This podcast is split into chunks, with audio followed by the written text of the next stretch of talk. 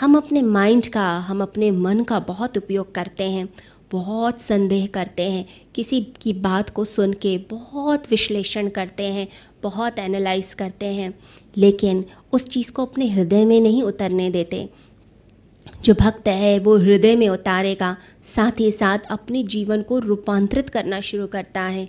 जैसे ही ये self transformation start होती है, अपने आप ही आनंद की तरफ़ हम बहते चले जाते हैं। तो परमात्मा से क्या मांगना है? परमात्मा से भक्ति मांगनी है, परमात्मा से प्रेम मांगना है। बुद्धि संदेह पैदा करती है, बुद्धि संघर्ष पैदा करती है, परंतु जो हृदय है, वो भावनाएँ पैदा करता है। हृदय समर्पण पैदा करता है, विश्वास पैदा करता है। तो सबसे पहले जो हमारे मन में जो विचार हैं, जो नेगेटिविटी है, उस सबको छोड़ते हुए भावनाओं के जगत में प्रवेश करना, प्रेम में डूबना, जैसे कोई संगीत चल रहा है, उसमें डूबने का प्रयास करें। उस समय मन का उपयोग नहीं, मन एक मशीनरी है। जब चाहे हम उसे ऑन करें, जब चाहे हम उसे ऑफ़ करें।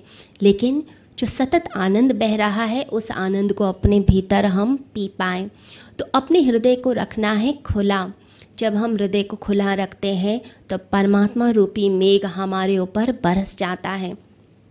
अभी क्या स्थिति है? अभी मरुस्थल वाली स्थिति है, जैसे कोई डेजर्ट में है। तो डेजर्ट में अगर कोई व्यक्ति है तो वह पानी चाहता है, वो चाहता है मेघ वर्षा कर दें।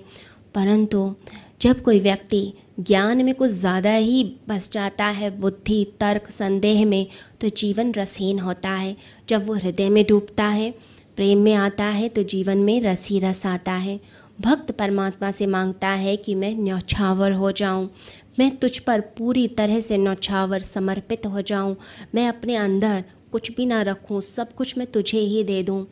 ऐसा सब्र ऐसी प्रतीक्षा माँगता है, कहता है, मुझे हिम्मत दो, प्रतीक्षा करने की शक्ति दो।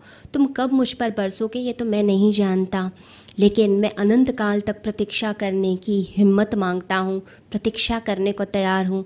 जैसे मीरा ने प्रतीक्षा की, वो प्रतीक्षा ही करती रही, कोई शिकायत का भाव नहीं था।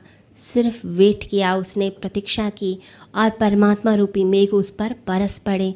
तो अनंत अनंत काल तक की प्रतीक्षा, ये नहीं कि तुम आज बरसोगे या कल, या मुझे, तुम इस जन्म में मिलोगे या अगले जन्म में, अनंत अनंत जन्मों के बाद भी मिले तो भी प्रतीक्षा, इतना बड़ा धैर्य, इतनी तितिक्षा शक्ति, इतना विश्वास हमें परमात्मा पर होना चाहिए।